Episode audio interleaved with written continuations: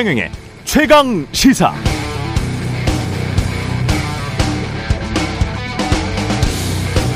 네, 세계 경제가 안 좋으면 안전한 미국 달러로 돈이 쏠린다. 그래서 달러가 강세가 된다는 달러 스마일 현상. 달러 스마일이 지속되면 자국 통화를 환전해서 써야 하는 다른 모든 나라들이 애를 먹습니다.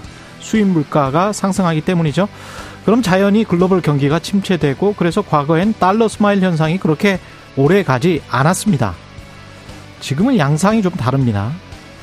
우크라이나 전쟁 때문에 에너지 가격, 곡물 가격이 올라가니까 에너지, 곡물 다 수출하는 미국은 강달러의 에너지 수출, 곡물 수출도 잘 됩니다. 에너지 스마일, 곡물 스마일도 함께 누리고 있는 셈이죠. 게다가 중국과의 갈등을 지렛대 삼아서 미국 내 제조업 부흥도 꾀하고 있습니다. 보조금 줄 터이니 미국에 공장 지어라 manufacturing 제조업 스마일도 꿈꿉니다. 대당 천만 원쯤 하는 전기차 보조금도 대부분 미국 기업들만 받게 됐고 최근 마이크론 테크놀로지사는 20조 원을 투자해서 메모리 반도체 공장 우리 삼성전자와 하이닉스가 주된 공장이죠. 메모리 반도체 공장을 더 짓겠다는 겁니다. 달러, 에너지, 곡물, 전기차, 반도체 미국은 미국의 패권과 국익을 위해서 자유민주주의 블록을 우연히 또는 의도적으로 활용하고 있다는 뜻이 됩니다. 다 미국만 스마일 하겠다는 이야기입니다. 우리는 뭔가요? 그냥 미국 동맹 말로 확인만 받으면 우리 경제는 좋아집니까? 친미 좋은데요. 그러나 현명한 친미, 영리한 친미를 해야 합니다. 윤석열 정부의 영리한 지략가가 있기를 바랍니다. 네, 안녕하십니까. 9월 13일 세상에 이익이 되는 방송 최경련의 최강시사 출발합니다. 저는 KBS 최경련 기자고요. 최경련의 최강시사 유튜브에 검색하시면 실시간 방송 보실 수 있습니다. 문자 참여는 짧은 문자 오시면 기문자 병원이 드는 샵9730 또는 유튜브 무료 콩 어플 많은 이용 부탁드리고요. 추석 연휴가 끝난 오늘 최강시사 여야 민심 진단 릴레이 인터뷰 진행하겠습니다. 김성환 더불어민주당 정책위 의장, 성일종 국민의힘 정책위 의장 각각 만납니다.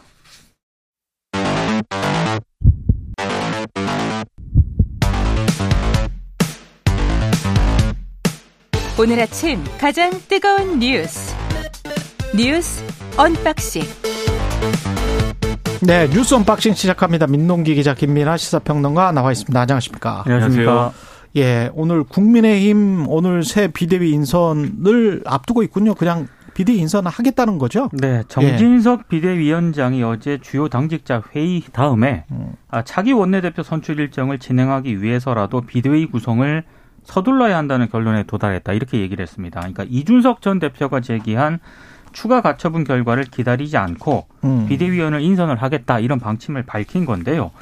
오늘 발표를 목표로 아마 지금 인선을 좀 검토를 하고 있는데 언론 네. 보도를 보니까 뭐 조선일보 같은 경우에는 뭐 김상훈 의원, 정점식 의원 그리고 원외에서 어, 김병민 서울 광진갑 당협위원장의 합류 가능성이 좀 높다 이렇게 보도를 하고 있습니다. 그리고 뭐 유이동 유경준 의원이라든가 최재형 의원, 윤희숙 전 의원 등은 언론을 통해서 이름이 계속 거론이 되긴 했었거든요. 예. 근데 본인들이 고사의 뜻을 일단 밝힌 것으로 보입니다. 그렇습니다. 정진석 위원장이 국회 부의장하고 겸임은 본인 스타일이 아니다라고 밝혔기 때문에 국민의힘은 이 국민의힘 몫의 국회 부의장도 새로 뽑아야 될 그런 새로 뽑아야 예, 상황인데 일단 언론을 통해서 나오는 이름은 뭐 김영선, 서병수, 정우택 의원 등의 이름이 거론이 되고 중진들이네요. 뭐 그렇습니다. 4, 5선씩 한 사람들. 네. 네. 5선 지금 정진석 부의장이 음. 5선이었고 그쵸. 당내 최다선이기 때문에 국회 부의장을 맡았던 거니까 음. 같은 논리로 이제 5선들이 주로 거론이 되고 또 특이한 거는 여기에 이제 원래는 조영 의원도 들어가는데 음. 조영 의원은 뭐 전당대회에 관심이 있다 뭐 이런 얘기도 있고 그렇죠. 예. 또 원내대표에 추대될 수도 있다 뭐 이런 얘기도 있으니까 이게 뭐 어 좀 이 부의장 군에서는 좀 빠지는 그런 모양인 것 같습니다. 그 원내대표 선거는 언제 하는 거예요?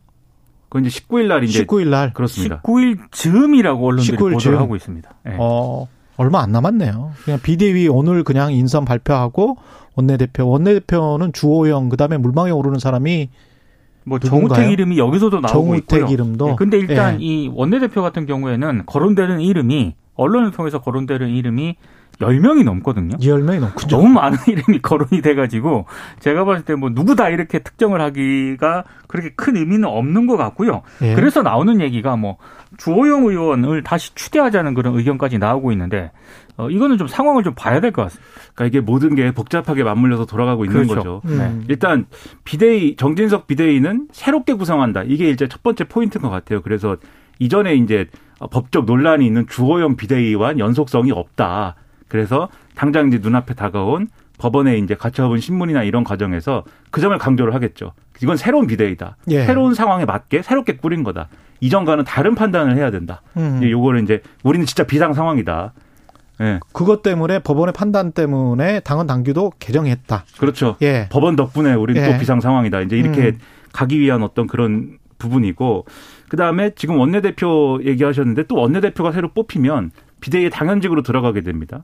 그러니까 지금 전반적으로 비대위 자체에 힘이 실리기가 좀 어렵게 된 그런 상황에서 음. 원내대표가 굉장히 이제 힘을 강하게 받을 가능성이 커져요. 왜냐하면은 이게 혹시라도 가처분이 인용되거나 하면은 결국 또 비대위를 꾸릴 수가 없지 않습니까? 이번에는. 그렇죠. 그러면 이제 원내대표가 이 뭔가의 직무 대행이나 직무 대행을 하겠죠. 권한 대행을 네. 맡아서 그게 대표 권한 대행인지 뭐 음. 비대위원장 권한 대행인지는 따져봐야 되겠습니다만은 그 원내 지도 중심 운영을 할 수밖에 없기 때문에 원내 대표에 상당히 힘이 실리게 될 거란 말이죠. 근데 지금 일부에서 나오는 얘기는 이른바 당내 주류인 친윤계가 음. 특정 의원을 조직적으로 밀어서 친윤 원내대표를 만들 거다. 이 얘기가 이제 나오고 있는 거예요. 예. 지금 거론되는 지금 뭐 원내대표 후보군이 여러 명이 있지만 그 중에서도 이 윤재옥 의원이 지난 이제 대선 캠프에서 중요한 역할을 했기 때문에 아 캠프에 있었던 사람 그렇죠. 상황실장을 맡았 상황실장 어. 그렇죠. 예. 친윤계가 밀 거다 이런 소문이 음. 있는가 하면 아 박대출 의원도 어, 한 친윤한다 이제 이런 평가가 있어서 예, 그쪽도. 어. 근데 이거는 누가 판단하는 거예요? 한친을 한다는 거예요. 그러니까 캠프에 있었다. 그것까지는 인정. 상황실장이었으면은 그래요. 꽤 친윤일 것 같아요. 그런데 그 저 박대출 의원은 뭐 했어요 캠프에서? 역시 캠프에서 이제 중책을 맡았겠죠. 아, 네. 예. 그러니까 그런 관계들로 이제 판단을 하고 있다라는 건데. 네. 근데 이게 이게 그림이 또 좋은 그림은 아니지 않습니까? 당내 어떤 여러 가지 절차를 봐도 그렇고. 그다음에 당 대표도 또 친윤 이야기를 또 할 거란 말이죠. 그렇죠. 그렇죠. 네. 네. 그래서 그래서 이제 주호영 의원은 음. 뭐 완전히 친윤이다 이런 건 아니지 않느냐. 그리고 음. 지난번에 비대위원장을 맡을 정도로 당내에 뭔가 지도력 있는 인사로 합의가 돼 있으니 주호영 의원을 원내대표로 추대를 하자. 왜냐하면 주호영 의원은 추대를 해주면 할 수도 있다는 입장인 걸로 알려져 있어서 예. 이런 얘기가 또 나오고 있는데 근데 앞서 제가 말씀드린 게 주호영 의원은 또 전당대회에 관심 있는 거 아니냐 이 얘기가 나온다고 말씀드리지 않았습니까? 음. 이게 왜냐면은 지난번에 전당대회 이준석 대표가 탄생한 전당대회를 생각해 보시면 예. 그때 구도가 이제 이준석, 나경원, 주호영 이런 구도였잖아요. 음. 그러니까 사실 나경원 전 의원이나 주호영 의원 입장에서 보면은 대표를 한번 거쳐야 되는 스케줄이 이준석 전 대표 변수 때문에 그 스케줄이 어그러진 거 아닙니까? 그 이번에 이제 이준석 전 대표가 좀 이렇게 만약에 이 정치적 제기를 할 수 없는 당분간 할 수 없는 상황이 된다 그러면 당연히 또 전당대회에서 서력을 하고 싶은 마음이 있을 텐데 근데 혹시 주호영 의원이 전당대회에 나오는 것이 부담스러운 쪽에서는 오히려 이제 원내대표를 해서 지도력을 발휘하는 게 바람직하지 않아? 이 얘기를 또 할 거란 말이죠. 예. 그러니까 이 모든 게 지금 원내대표, 그러니까 비대위, 원내대표, 그 다음에 조기 전당대회 이 스케줄이 다 맞물려 가지고 서로 눈치 싸움 하면서 누가 어디에 갔으면 좋겠다라는 얘기를 언론에 막 지금 얘기를 하고 있어서 이 그래서 이 기사가 이런 기사가 나오는 겁니다. 네, 좀 안타까운 건 음. 아, 지금 첫 정기국회를 이제 막 시작을 하잖아요. 그렇죠. 예, 이게 집권 후 첫 정기국회인데 음. 사실상 정부 여당 입장에서는 여러 가지 뭐 민생 문제라든가 국정 과제라든가 이런 거를 이 정기국회를 통해서 관철을 시켜야 되는 거거든요. 그런 쪽의 아젠다 설정은 아직 보이지 않죠. 지금 국민의힘은 방금 김민하 평론가를 비롯해서 언박싱에서도 얘기를 예. 했지만 뭐 비대위원장이니 원내대표니 뭐 차기 당대표니 너 국회 부의장을 뭐 겸임을 못하니까 누가 거론이 되니 지금 여기에만 지금 거의 뭐 전력 투구를 하고 있기 때문에 음. 이거는 제가 봤을 때 국민의힘 입장에서도 굉장히 좀 안 좋은 상황인 것 같습니다. 그리고 이게 빨리 정리가 안 될 것 같아요. 왜냐하면 내일 이제 가처분 그 신문 기일이지 않습니까? 그렇죠. 근데 이준석 전 대표가 또 직접 참석을 한다고 그렇죠. 하고. 그렇죠. 근데 재밌는 것은 국민의힘이 법원에 가처분 신문 연기를 요청하는 거를 검토를 했다. 이런 음. 보도가 나오는 거지 않습니까? 왜냐하면 가처분 이 결정을 하기 위해서 관련 서류나 이런 것들 송달을 해야 되는데 그 국민의힘 당사로 온 거를 안 받은 거잖아요. 그 주요한 인사들이. 음. 그래서 이걸 검토할 시간이나 이런 것들이 부족했다. 그래서 우리한테 시간을 더 줘야 된다. 이제 이렇게 얘기한다는 건데 이게 이준석 전 대표 측에서는 이거를 또 비웃는 메시지를 SNS에 올렸단 말이에요. 이준석 대표가. 뭐, 뭘 생각해도 그 이하다 이렇게 올렸는데 무슨 예. 얘기냐면 이게 이준석 전 대표가 지난번에 라디오 인터뷰에서 한 얘기가 있습니다. 일종의 음. 이제 침대 축구를 할 것이다. 이 지금 이제 지금 국민의힘 주류가 침대 축구라고 표현하지만 어쨌든 시간 끌기를 하면서 시간 끌기. 그렇죠. 이 가처분 신문이나 이런 것에 어떤 결과가 나오는 날짜를 최대한 이제 뒤로 미루고 어. 그 전에 그게 뭐 경찰 수사 결과든 뭐든지 나오면 그걸로 윤리위에서 추가 징계를 해서 그걸로 이제 이준석 전 대표의 이 법적으로 당사자 적격성을 이제 무력화시킬 것이다. 그러면 이제 가처분 신문하는 것에 대한 이 실익이 없기 때문에 법적인 쟁점이 그렇게 해소가 될 수 있다. 이렇게 전망한 적이 있거든요. 그러니까 이준석 전 대표 쪽에서는 이 신문기일 연기 요청하는 게 결국은 그런 시나리오로 가겠다는 거 아니냐 뭐 이런 의심을 또 갖고 있는 거예요. 그러니까 음. 이게 사실은 이게 시나리오가 맞다고 그래도 어쨌든 당장 이번 주 안에 뭐 얘기가 정리되거나 이런 건 또 아닌 거지 않습니까? 예. 그러니까 골치 아픈 국면은 상당히 계속될 수밖에 없다. 그래서 비대위가 과연 힘을 받고 뭘 이렇게 좀 틀어지고 갈 수 있는 조건이냐 상당히 의문일 수밖에 없는 거죠. 예. 민주당은 이재명 대표가 민생 경제 위기 대책위를 오늘 출범시킨다고 합니다. 그러니까 출범식을 주제라고 기자간담회를 열거든요. 예. 그러니까 이 오늘 기자간담회에서는 민생 위기 극복을 위한 대응책을 마련하라고 아마 정부와 국민의힘 쪽에 촉구를 할 것으로 보입니다. 지금 이재명 대표가 전략 이 구사하는 전략은요. 안보와 민생 문제에 주력하겠다. 이건 것 같아요. 차별화 전략이네. 그렇습니다. 예. 안보 같은 경우에는 일단 북한과 관련해서 어 최근에 핵무력 사용 정책 법제화를 이제 북한이 이제 추진을 하고 있기 때문에 여기에 대해서 상당히 강한 유감을 표하면서 정부의 대북 정책도 비판을 하고 있는 그런 상황인데 정 안보하고 민생 문제에는 이재명 대표가 좀 챙기는 듯한 그런 모양새를 취하고 특히 원내 지도부와 최고위원들은 김건희 여사 특별법을 지금 추진을 하고 있지 않습니까? 음. 그러니까 그거는 어, 지도부가 좀 담당하라고 최고위원이. 예. 이재명 대표는 뭐 북한 문제라든가 민생 문제라든가 이런 거를 직접 챙기겠다. 투트랙으로 가겠다. 투트랙으로 가겠다. 뭐 음. 이런 전략을 좀 민주당이 좀 마련한 게 아닌가 언론들의 해석입니다. 음. 그러니까 이게 정신이 없어요. 그러니까 축구로 따지면은 이 민주당 팀은 전술을 최소한 두 개, 세 개를 막 가져와서 네. 국면에 따라서 막 바꾸는 전술을 이제 구사해 가지고 4-4-2로 했다가 4-4-2로 했다가 3-4-3으로 했다가 3-4-3으로 했다가 네.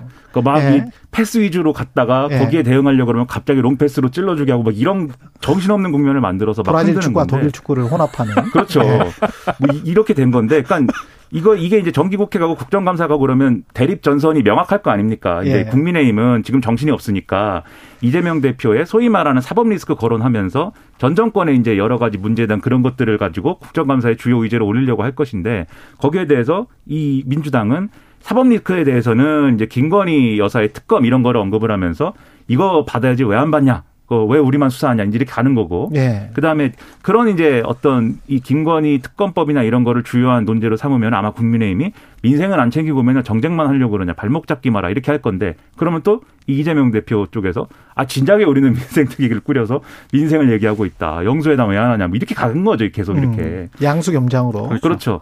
근데 이게 이제 어 좋은 전략이냐가 되, 좋은 전략이 되기 위해서는 국민들이 볼 때 아 저게 뭔가 민생을 챙기기 위해서 결국은 하는 일이다라는 게 결론적으로 인식이 있어야 돼요. 근데 그게 아니 아니고 근데 인식뿐만이 아니고 자꾸 이제 정치를 인식이나 뭐 뭔가 이미지 심어주기로 두 당이 생각하고 대통령도 그렇게 하는 것처럼 보이는데 성과가 나와야 돼요. 그렇죠. 우리가 그렇죠. 생산성, 네. 생산성이라는 이야기를 하잖아요. 뭔가 결과물이 나와야 되는데 두 당도 대통령도 정부도 뭔가 결과를 내놔야 돼. 그렇습니다. 지난번에 통화 수합 이야기 했지만 네. 마찬가지로 지금 자동차 보조금 문제 있잖아요.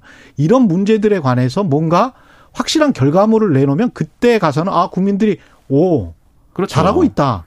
뭐 이렇게 돼야 되는 거거든요. 네. 그래서 제가 인식을 얘기한 게 예. 그런 성과가 없으면 음. 이런 민, 이 민주당이든 국민의힘이든 윤석열 정권이든 민생 얘기하고 막 이렇게 한 것들이 예. 아 결국 뭐 딴 생각하고 딴 걸 노리고 민생은 핑계였구나 이렇게 돼버린다는 거죠 결과적으로. 고민정 최고위원도 KBS 주진우 라이브에 출연해서 투출액이 어렵고 두 마리를 다 놓치는 경우가 많다 이렇게 말하기도 했거든요. 그러니까 둘 다 뭔가 어떤 전략이 있겠죠. 뭐 비대위 전략이 있건 국민의힘에 그리고 민주당의 이재명 전략이 있겠지만 그게 어떤 성과로 나오는지는 둘이 또 손을 잡지 않으면 그렇죠. 성과를 그렇죠. 내기가 힘든 구조가 우리 국회 구조 아닙니까? 그렇죠. 예, 그러니까 그리고, 예. 말만 하지 말고 정기 국회에서 성과를 내십시오. 그리고 그렇죠. 또그 예. 성과가 더 절실한 거는 사실 정부와 여당이잖아요. 그렇습니다. 야당은 예. 물론 야당도 국정에 상당한 책임이 있고 국회 다수당이지만 결과적으로 국정을 책임지는 건 여당인 측면이 그렇죠. 있기 때문에 집권 여당이죠. 그렇죠. 예. 그래서 제가 볼 때는 평론가가 볼 때는 김건희 여사의 특검법이나 이런 것들은 그냥 수용해 버리고 일단 테이블에서 치워 버리고 음. 나머지 이제 이재명 대표에 대한 검찰 사나 이런 문제는 민주당도 얘기하지 말고 당분간 그 그런 얘기하면 이 여당도 지금 민생 챙겨야 되는데 왜 그런 얘기 하느냐 이렇게 밀어버리고 그건 다 사법 영역으로 놔두고 그렇죠. 공정하게 할 수 있도록 제도적으로 장치만 마련해 주고 그렇죠. 그러면 네. 사실 이 그렇게 되면 여당의 이 여론전에 있어서는 유리한 국면이 될 수도 있는 게 낫지. 뭔가 네. 국정을 우리는 해야 되는데 다수파인 야당이 국회에서 발목을 잡지 않느냐 이 얘기를 하면서 이거 잘못하면 2년 갑니다. 그렇죠. 예, 총선 전까지 갑니다. 민심을 챙기자 이제 민생을 챙기자 이거를 이제 해야 되기 때문에 차라리 그런 방향으로 이 가는 게 좋지 않냐 저는 이런 생각하는 거죠. 앞서도 제가 말씀을 드렸지만 지금 국민의힘이 민생이라든가 정책 그리고 국정 과제 이런 거를 추진을 해야 되는데 지금 국민의힘이 그럴 상황이 아니죠. 정신이 너무 없어요. 정신이 없습니다 지금. 그 앞으로 3개월 정기국회도 문제지만 내년 내년 이후 뭐 저는 한 1년 반 정도가 앞으로 이런 김건희, 이재명, 이재명, 김건희 이 이야기만 가지고 계속 끈다면 이거 아니 근데 당장 이번 주만 봐도요. 내일 가처분 신문 예, 하지 않습니까? 예. 16일에 또 이준석 전 대표 경찰 조사 받거든요. 그렇죠. 뭐 그 얘기로 또 국민의힘은 갈 거란 말이죠. 여기서 계속 얘기하겠죠. 답답하죠. 예.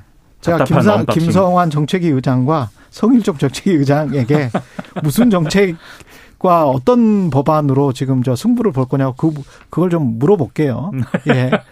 그 북한 선제 핵사용을 법제화한 거 이거는 김종대 전 의원과 나중에 짚어보기는 하겠습니다만은 이거는 어, 내용이 뭡니까? 그러니까 북한이 핵무기 구성, 지휘 예. 통제 체제, 사용 원칙과 조건 등을 명시한 이른바 핵무력 정책법을 최고인민회의 법령으로 채택을 했습니다. 그러니까 이게 지금 11개 조 23개항으로 이루어져 있었는데요.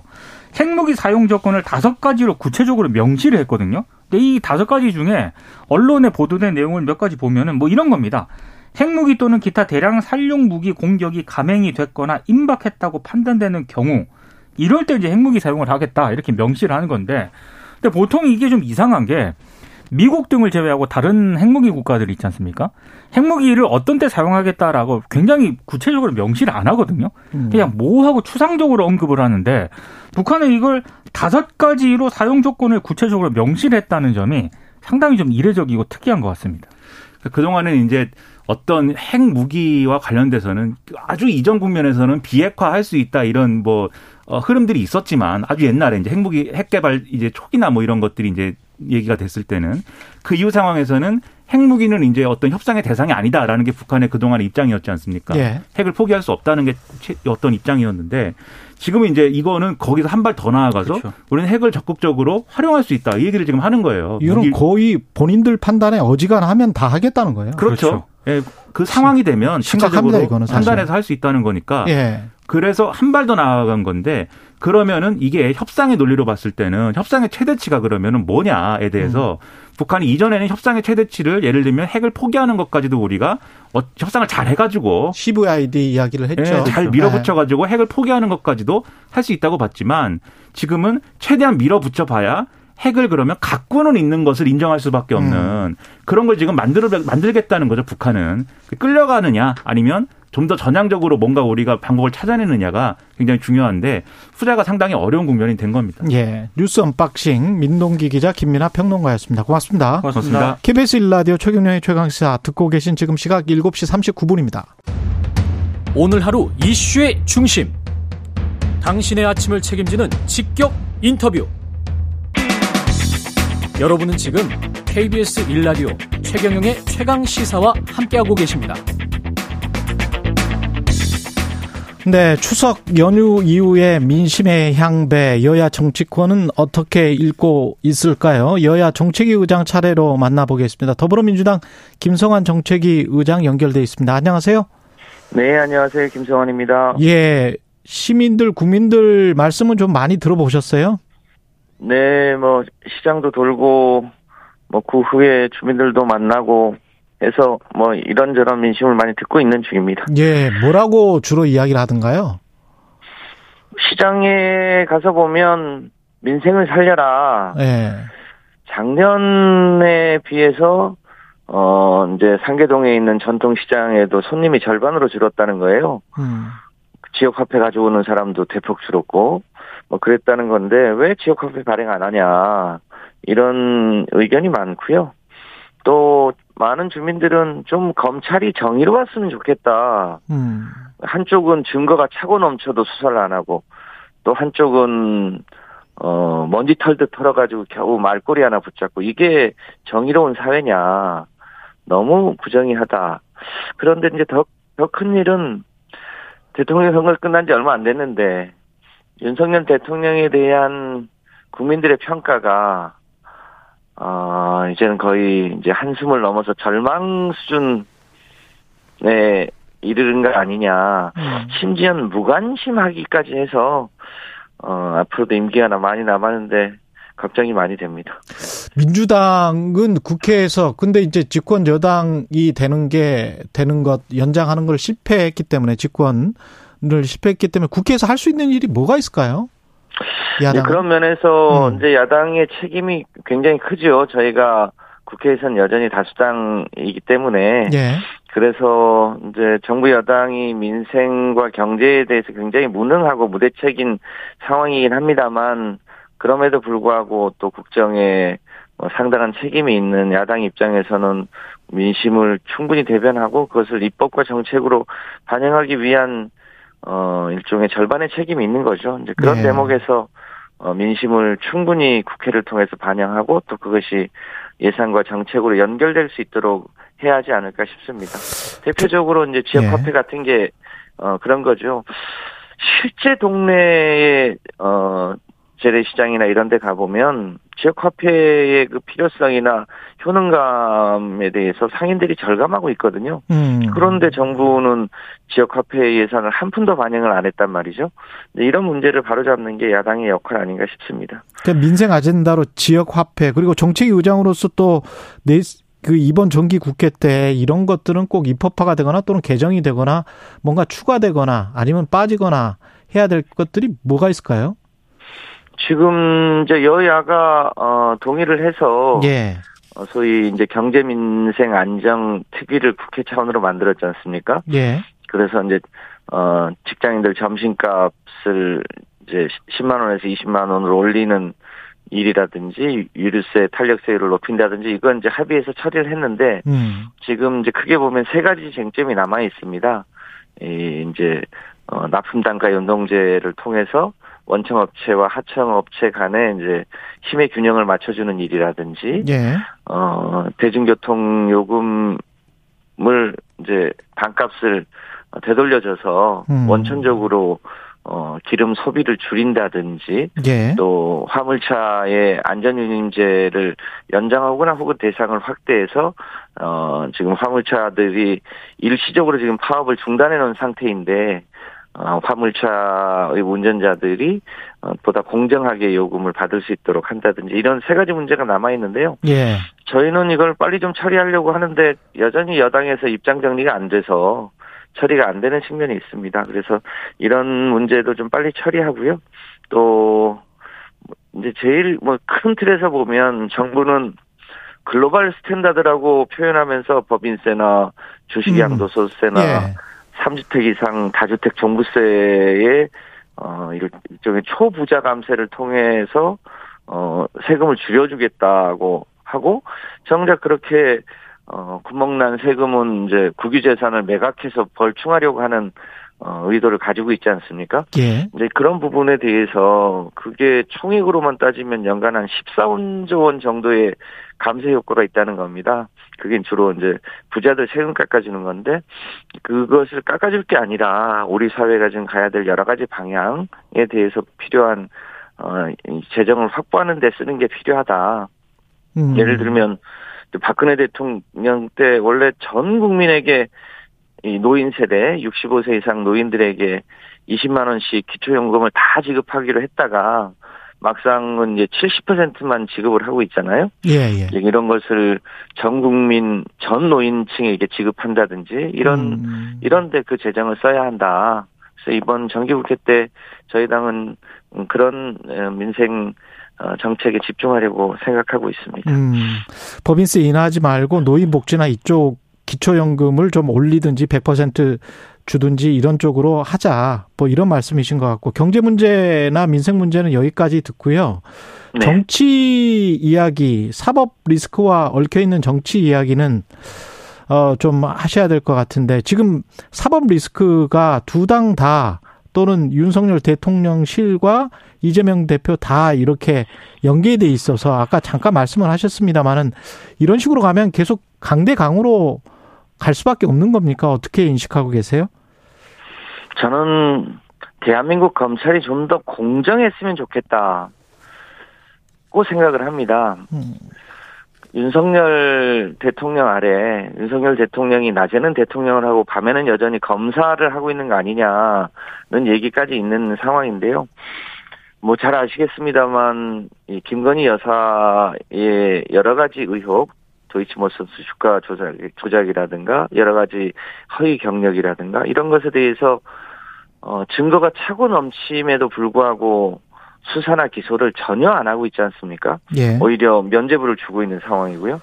그런데 이 당시에 야당 당대표이자 대선 후보였던 이재명 어, 지금 대표에 대해서는 진짜 먼지 나듯 어, 털어대는데 나오는 게 없으니까 국정감사장에서의 말꼬리 하나 붙들고 어 기억 하나를 붙잡아서 그것을 많이 마치 무슨 큰 범죄인 것처럼 어 기소를 하는 것은 누가 보더라도 공정하지 않은 거죠. 그런 그런 것을 어 마치 이다 뭐 양쪽에 문제가 있는 것처럼 평면적으로 어 비교하는 것은 저는 옳지 않다 이렇게 음. 생각합니다. 우리 당 대표의 뭐 잘못이 있거나 있으면 저는 저희 당은 당연히 그것에 대해서 공정하게 어 뭐랄까 이제 죄 여부를 물, 물을 물을 것은 저는 옳다고는 봅니다만 적어도 공정해야 한다. 는 점에서 어 대한민국 검찰이 이 공정한 잣대를 가지고 임했으면 좋겠다는 생각에 변함이 없습니다. 대선 전부터 이 이야기가 계속 나왔습니다만은 대장동, 백현동, 성남 FC 변호사비 대납 의 같은 거는 실체적 진실이 이재명 당 대표에게 불리한 진실이 나올 게 없다 이렇게 지금 판단하고 계시는 건가요, 민주당은? 그렇습니다. 이게 음. 성남 FC 같은 경우는요. 거의 그 수사를 시작한 지 5년이 넘었습니다. 5년이 넘도록 탈탈 털어서 아무런 문제가 안 되는데 예. 또 최근에 들어서 다시 어 성남시 공무원을 처음부터 다시 수사한다고 지금 어, 조사를 하고 있다는 겁니다. 음. 끝내야 될 사안들인 거죠. 죄가 있으면 죄를 묻거나 예. 아니면 아니면 처리를 하거나 했어야 되는데 그것을 계속 붙들고 다시 수사하고 다시 수사하고 지금 그러고 있다는 거거든요. 음. 저도 노원구청장을 어, 할때 저도 검찰이 한번 그렇게 한 적이 있는데요. 정말 구청의 담당 직원들을 똑같은 사안을 가지고 계속 불러대면요. 얼마나 힘들고 피곤한지 모릅니다. 근데 그 일을 지금 검찰이 계속하고 있는 거거든요. 예. 그런 면에서 어 좀 빨리 마무리를 질 건 지고 죄가 있으면 죄를 물으면 되는데 그렇게 하지 않고 지금 계속 백현동이나 어뭐 성남 FC나 이런 거 지금 계속 좀 붙들고 있는 거거든요. 먼지 털도 타고 있는데 예. 이제 먼지 이제 그만 털고 마무리할 필요가 있다 이렇게 보여집니다. 그럼 김건희 특검법을 두고 여당에서는 방탄 특검이라고 비판하는 것 이거는 어떻게 듣고 계세요? 오죽했으면 김건희 특검법을 발의했겠습니까? 음. 뭐잘 아시겠지만 추석 이전에 모 언론사에서 특정을 하지 않았습니까?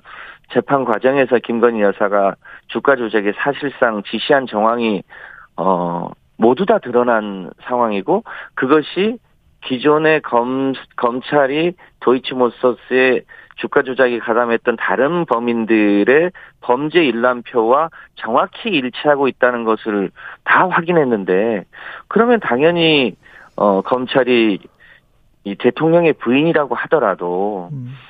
당연히 수사하고 그 수사 결과에 따라서 기소하고 해야 되지 않습니까? 그런데 그렇게 안 하고 있으니 불가피하게 특검법을 발의한 거죠. 검찰이 제대로만 수사하면 야당이 굳이 나서서 특검법을 발의할 이유가 뭐가 있겠습니까? 방탄 특검이 아니라 기존의 검찰이 특정인에게는 너무 과혹하게 또 특정인에게는 너무 어 일종의 손방망이로 행동하는 것에 대한 일종의 야당이 불가피한 선택이었다고 보여집니다. 그러면 이재명 대표가 지금 윤석열 대통령에게 계속 회담 제안을 하고 있잖아요. 두 분이서 만나서 뭐 회담이 성사가 되면 뭔가 일이 풀릴까요? 정치적으로? 정치의 본령은 수사기소권을 가지고 다투는 게 아니지 않습니까? 정치의 본령은 민생과 경제를 살려라라는 데 있는 거고, 뭐 수사와 기소는 또 한켠의 문제이고 실제로 우리 국민들이 여전히 민생이 어렵고 우리가 외교 안보 정책을 잘 못하는 문제 때문에 지금 대한민국 어 전기 자동차가 미국에 수출이 안 돼 가지고 지금 걱정이 태산 아닙니까? 이런 문제를 푸는 일을 적극적으로 여야가 어 민생을 해결하기 위해서 적극적으로 나서야 되는 문제는 또 한편에 가장 중요한 과제인 거죠. 이제 그런 면에서 어, 민주당은 민생 위주로 가자는 거고, 제가 보기에는 윤석열 정부가 민생과 경제에 무능하고 대책이 없으니까 사정 정국을 통해서 이걸 돌파해 보려고 하는 것 같은데, 어, 정말로, 어, 정치의 본령인 민생과 경제를 살리는 일에 집중해 보자. 이게, 어, 이재명 당대표의 요청이라고 알고 있습니다. 그리고 정기국회에서 마지막으로 이 지금 법무부가 시행령으로 민주당이 입법화시킨 검찰 수사권 축소한 법안 있지 않습니까? 이거를 네. 검수 원복이라고 해서 이렇게 되돌려 놨잖아요. 이거는 정기국회에서 어떤 대응을 할 수가 있나요? 저희가 이제 전체적으로 어, 살펴보고 있습니다. 법무부가 인사정보관리단을 만들어서 예. 소위 시행령으로 법무부가 할 수 없는 일을 지금 하고 있고 또 행안부는 경찰청법을 만들어서 어 마찬가지로 시행령으로 하고 있는데요. 이게 모두 다 어, 헌법과 법률 위반입니다. 이 마찬가지로 어, 검수 원복이라고 표현하는 그 시행령도 어, 국회의 입법 취지, 형사소송법과 검찰청법을 개정하면서 입법 취지를 정면으로 훼손하고 있는 거거든요. 네. 근데 그런 면에서 국회가 이 시행령을 어, 이, 이 헌법과 법률에 맞게 다시 고쳐라라고 하는 요구를 지금 계속 하고 있는데 예. 그렇지 않고 소위 시행령을 통해서 듣겠습니다. 위법하려고 예. 하는 것은 김성환 더불어민주당 네. 정책위 의장이었습니다.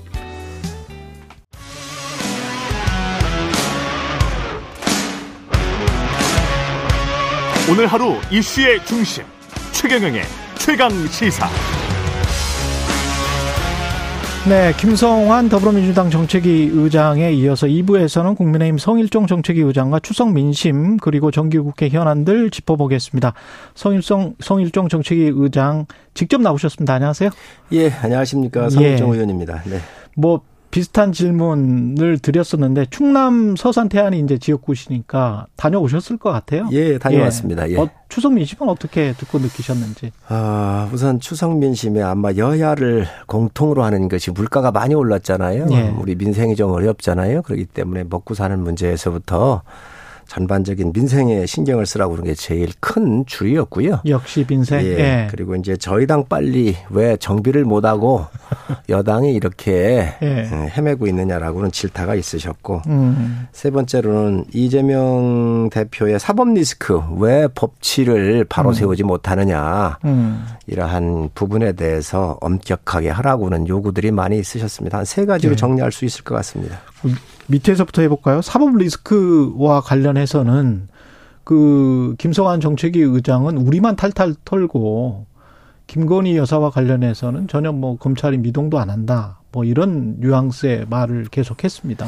전 민주당 사람들이 양심이 있어야 한다고 생각을 해요. 양심이 있어야 예, 한다. 예, 탈탈 턴다 그러는데 예. 정말 탈탈 털었던 것은 민주당 정권 시절이지요. 음. 추미애 법무부 장관, 박범계 장관이 있었을 때에 검찰의 지휘권까지 박탈했던 거 아닙니까? 음. 김건희 여사 같은 경우는 금감원에서 조사를 했었고요. 무혐의 처리가 나은 겁니다. 또 갔다가 조사를 했어요. 그런데 그 당시에 거, 저 중수부 저, 저 중앙지검장이 누구였어요? 이성윤 지검장, 이정수 예. 지검장으로 다 이어가서 친문 검사들 아닙니까? 그 사람들 데려다가 정말 먼지 한 톨 안 남겨놓고 다 털었던 거예요. 음. 밑에 검사들이 이거 종결 처리해야 됩니까? 해야 됩니다 하니까 사인을 안 한 거잖아요. 지금 자기들이 정말로 대장동, 백현동, 성남 FC, 변호사 대납 같은 엄청난 부정부패에 연루가 되니까 김건희 여사를 끌어들여 가지고 이 저 탈탈 자기들이 털고 있다라고 얘기하는 것은요. 이건 후한부치한 얘기입니다. 있을 수 없는 얘기입니다. 그냥 지난 정권에서 수사가 미진했기 때문에 이제야 하는 것이다. 그러면 자기들이 정권 잡았을 때 뭐 했습니까? 그리고 그게 1, 2개월 털었습니까? 1년이 넘는 기간 동안 털은 겁니다. 그리고 주가 조작을 주가 조작을 하는데 주가 조작하는 사람이 주식을 10년 이상 갖고 있는 거 보셨습니까? 있을 수 없는 이야기를 갖다가 지금 넘지 않아야 될 선인데 이러한 정치 공작을 하고 있는 것은 옛날 김대엽 사건 어땠어요? 음. 지모 씨 5범 데려다가 검언 유착 사건 어땠어요?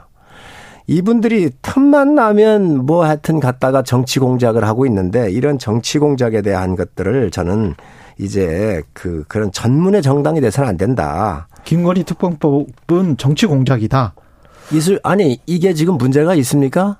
어허. 지금 자기들이 너무 잘 알고 있는 내용입니다. 그러면 이 관련해서 검찰 그 이 여론조사나 뭐 이런 것들 김성환 위원장이 이야기를 했었습니다만 김건희 특검법이 필요하다는 MBC가 코리아 리서치에 의뢰해서 했던 것들도 있고 SBS가 넥스트 리서치에서 의뢰했던 것도 있는데 특검법이 적절하다. 이게 다 과반은 넘었었거든요. MBC 같은 경우는 62.7, 어, SBS 같은 경우는 55.0, 7, 8일에 조사한 거고 MBC는 SBS는 8, 9일에 조사한 건데 어떻게 보세요? 두 여론조사 모두 뭐 중앙선거 여론조사 민주당이 그동안 홈페이지. 정치 탄압이라고 그러면서 계속해서 이 부분을 국민들한테 얘기했기 때문에 국민들이 음. 그렇게 받아들일 수도 있죠. 묻는 항목에 따라서 국민들이 좀 본질은 본질은 예. 정확하게 알아야 됩니다. 음. 자기들 검찰이 있었을 때 조사한 내용입니다. 그리고 윤석열 검찰총장 아예 이런 수사에 배제 못하도록 수사권까지 박탈까지 하면서 했던 내용입니다. 음. 자기들이 하지도 못, 자기들이 탈탈 털어서 아무것도 안 나온 걸 지금 국민한테 그거 묻는다는 것 자체가 잘못된 거지요. 예. 그걸 왜 물어야 됩니까? 자기들이 수사를 잘못했잖아요. 잘못, 저, 자, 자기들이 수사를 아무리 해도 음. 그런 게 안 나왔잖아요. 명백하고 그런 사실이 저 주가 조작 사건이 없었잖아요. 그런데도 그걸 갖고 가서 묻도록 이렇게 하는 게 바로 정치 공작입니다. 그러면 차라리 그냥 이거를 사법적인 문제들은 이재명이든 김건희든 간에 그냥 쌍특검을 해버리자. 뭐 그렇게 일각에서 이야기하는 건 어떻게 보세요? 대한민국은 법치주의 국가입니다. 예. 아무런 혐의가 없는 사람을 정치적으로 매장을 시키고 공격을 해서 하는 것들을 갖다가 이게 특검하는 게 맞습니까? 이재명 후보는 이재명 후보의 이 범죄 그 관련된 이러한 예. 의혹들은 예. 민주당 내부에서 터져 나온 겁니다. 음. 민주당 내부에서 다 터져 나온 거잖아요. 경선 예. 과정이 터져 나왔고 자기 진영에서 녹음이 나왔고 다 그런 거 아니겠습니까? 이런 것 같은 경우는 명백해, 명백히 검찰 조사가 이루어지고 검찰 조사가 이루어진 이후에도 부족하면 특검을 갈 수 있는 것이지요. 그런데 지금 그 김건희 여사 같은 경우를 갖다가 자기들이 친문 검사들로 다 포진해 놓고 수사 지휘권까지 박탈해 놓고 음. 지금 와가지고 정치 공세를 한다는 게 그게 과연 법치에 맞습니까? 알겠습니다. 여쭤볼 말이 많아서 이게 지금 한 6분 지나가서요. 그 비대위 정비에 관해서 또 여쭤봐야 되고 민생 부분 여쭤봐야 되기 때문에 비대위 정비는 지금 이렇게 그냥 갈 가는 거죠. 이렇게. 그렇습니다. 정진석? 지금 어 네. 법원에서 음. 비상 상황이 아니라고 판단을 했잖아요. 저희가 음, 법원의 그 판결에 대해서 우리가 수용을 할 수는 없죠. 인정할 수는 없어요. 예. 그러나 상권이 분립되어 있는 대한민국에서 법원의 판단을 그렇다고 무시할 수도 없습니다. 그래서 저희가 당헌 당규를 다 정비를 다시 한 것이지요. 음. 비상 상황이라고 하는 것은 예시를 다 들어서 이러이러한 경우에 비상 상황이라고 저희가 다 했고 지금 당이 지금 지도부가 공백 상태이기 때문에 그에 따라는 그 후속 조치로서 비대위를 다시 띄웠기 때문에 예. 절차적으로 하자가 없을 겁니다. 그래서 음. 어 이제 그 빨리 당을 추스려야 되기 때문에 오늘 아마 빠르면 오늘 중에 그 정진석 비대위원장께서 비대위원들을 발표하시게 될 겁니다. 그 절차적인 리스크가 이준석 전 대표의 어떤 소송전도 있습니다만 그 부분에 관해서는 먼저 어떻게 생각하시는지 하고 두 번째는 이준석 전 대표를 자꾸 배제하는 듯한 이런 어떤 그 느낌을 국민들에게 주면 오히려 당이나 대통령이 정부에서 어떤 정책을 펼치는데 지지율이나 이런 측면에서 조금 좀 마이너스 요소가 아닐까 당에서는 어떻게 판단하시는지 모르겠네요. 전에는 우선 그 어, 비상 상황이냐 아니냐에 대한 판단을 법원이 한 거잖아요. 그래서 예. 그게 불분명했었기 때문에 명확하게 입원을 했기 때문에 먼저 상황하고는 좀 틀리다는 말씀을 드리고 예. 지금 이준석 대표가 이미 비상 상황으로 돌아가 있기 때문에 이 부분에 대해서는 저희가 정비를 안 할 수가 없는 것이지요. 어. 비대위 자체를 아마 그러다가 보니까 배제하고 하면서 이 여러 가지 지지율이나 이런 것들이 음. 좀 부정적 요인이가 요인이 있는 거 아니냐 이렇게 물으시는 예, 거잖아요. 그렇죠, 그렇죠. 예, 일정 부분 충분히 다 반영이 됐다고 보여집니다. 앞으로 정비를 해서 예. 저희가 국민들을 잘 섬기고 또 어. 국민의 여론을 잘 수렴을 하면 복원이 되겠지요. 이준석 전 대표는 계속 배제하는 채 총선까지 그냥 가는 겁니까? 어떻게 보세요? 뭐 정치라는 거는 어떤 경우의 수도 다 네. 이게 어떻게 일어날지 모르지만 그런 네. 상황을 대비해서 음. 서로들 여러 가지 측면에서 약간씩 손해 보는 그런 스탠스가 필요하다고 생각을 합니다. 그러면 하고 싶은 얘기를 다 할 수 없는 게 수는 없다. 그게 그게 다 정치잖아요. 예. 예. 그러면 그리고 이 이번 부분 같은 경우는 예. 분명한 것은 이준석 대표로부터의 성상 성상납이나 그에 따른 증거 인멸로부터 간 부분은 맞는 거거든요. 근데 그것과 관련해서는 무혐의가 나고 무고와 관련해서 이제 또 수사를 한다는 거 아니에요? 이제 그런 것들이 아직 결론이 안 났기 때문에 예. 그런 것들이 나면 또 참작이 되겠지요. 어떻게 나는지 한번 지켜보시지요. 예. 1월 그 8일 이후에 그 얼마나 이준석 대표를 끌어안고 갈 수 있느냐 없느냐도 중요한 사안이기는 하겠네요. 뭐 끌어안고 음. 안간 끌어안고 간다 또안 네. 간다 이런 차원의 문제가 아니라 정치는 항상 가능성의 예술이기 때문에 예. 폭넓은 그런 부분에서 우리가 한번 볼 필요가 있다고 생각을 합니다. 그리고 원내대표, 당대표가 어떤 분이 될지는 모르겠습니다만 지금 언론에 나오는 것들 보면 이제 그 친윤 뭐 이런 단어들이 등장을 하잖아요. 근데 저는 그걸 어떻게 나눴는지는 잘 모르겠는데 이게 어 잘못 국민들이 받아들이면 줄 세우는 건가? 또는 친윤 일색으로 원내대표와 당대표가 가면 당의 색깔이 어, 또 이제 변하거나 고정되는 것 같은 그래서 어떤 중도층의 지지를 못 받을 가능성 이런 것들도 좀 염두에 두시 둬야 되지 않을까 뭐 그런 생각도 들고요. 정당은 우선 다양성이 있는 게 좋지요. 네. 다양한 사람들이 다양한 계층을 대변하고 그 안에서 변화와 혁신을 추구를 하는 것은 바로 음. 다양성으로부터 힘이 나오는 거잖아요. 그러나 윤석열 정부의 성공을 위해서 저희 당에 친윤이 아닌 사람이 없습니다. 음. 다 함께 대통령 만들었잖아요. 예. 그래서 다 친윤인 것이고 또 그 안에서 여러 다양성이 함께 존재하고 음. 당의 미래를 함께 고민하는 것이지 어느 계보가 있느니 아니니 이걸 구분하는 것은 바람직하지가 않습니다. 예. 정기국회 민생 현안과 관련해서 아까 민주당은 납품령 납품 단가 연동제 지역 화폐 뭐 이런 이야기를 했었고요. 그다음에 이제 법인세는 확실히 반대를 하면서 그걸로 차라리 한 13조 만들어서 그래서 노인복지 기초연금 뭐 40만 원을 올리자 이런 요지에 말씀을 하셨거든요. 어떻게 생각을 하시고 국민의힘 아젠다도 궁금하고요. 어, 납품 단가 연동제는 뭐 제가 제 1호, 1호, 예. 1호로서 저희가 예. 추진한 거잖아요. 예. 그래서 법안에다 나가 있고 하기 음, 때문에 음, 음. 이거는 여야가 이견이 없을 거예요. 이거는 이견이 없고. 예. 그래서 예. 함께 좀 할 수 있을 거로 보여지고 법인세 얘기를 하시는데 음. 이거는 우리가 각도가 조금 틀려서 그렇게 보는 각도에 따라서 틀린 것 같은데 예. 아, 박근혜 정부 때의 세수가 매년 한 30여 조씩 늘어났었거든요. 음. 왜 그러냐면 이명박 정부 때 감세를 했습니다. 많은 설비 투자가 이루어졌었고요. 예. 그 돈이 문재인 정부 들어서자마자 한 30조씩 남았잖아요. 그걸 가지고 다 추경을 해서 쓴 거예요. 음.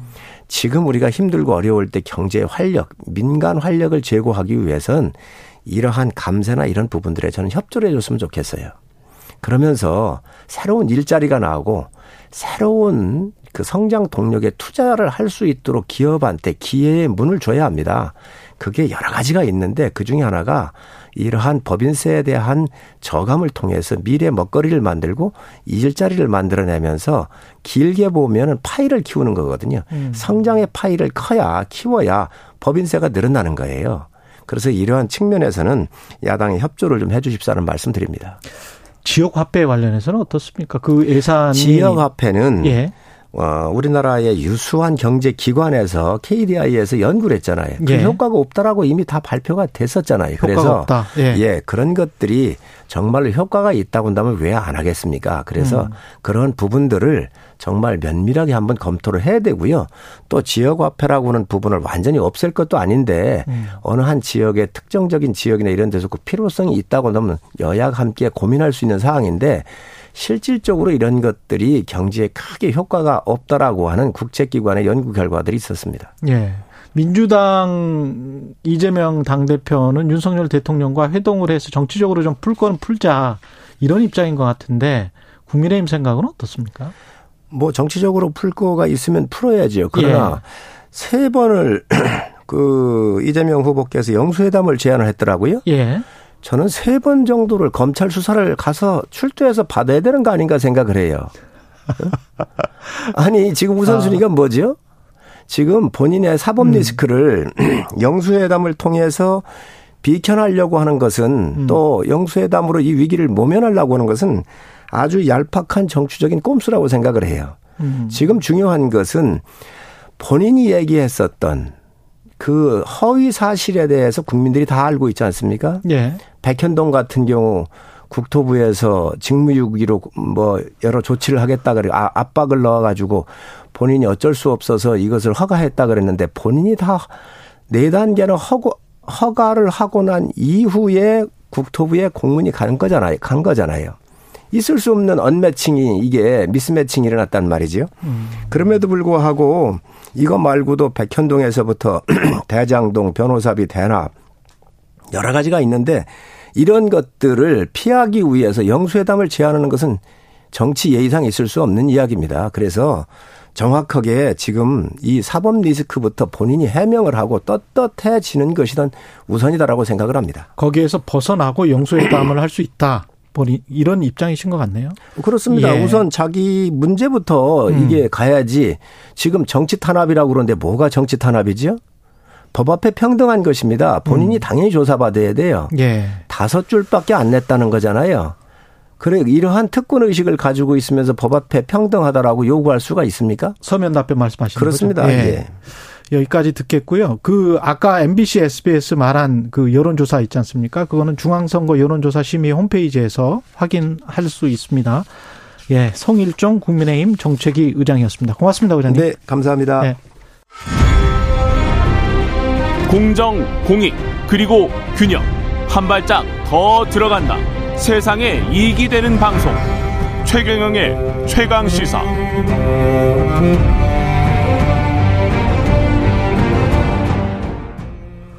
네, 지난 8일 북한이 핵 개발을 절대 포기하지 않겠다. 핵 무력 정책을 법제화 했는데요.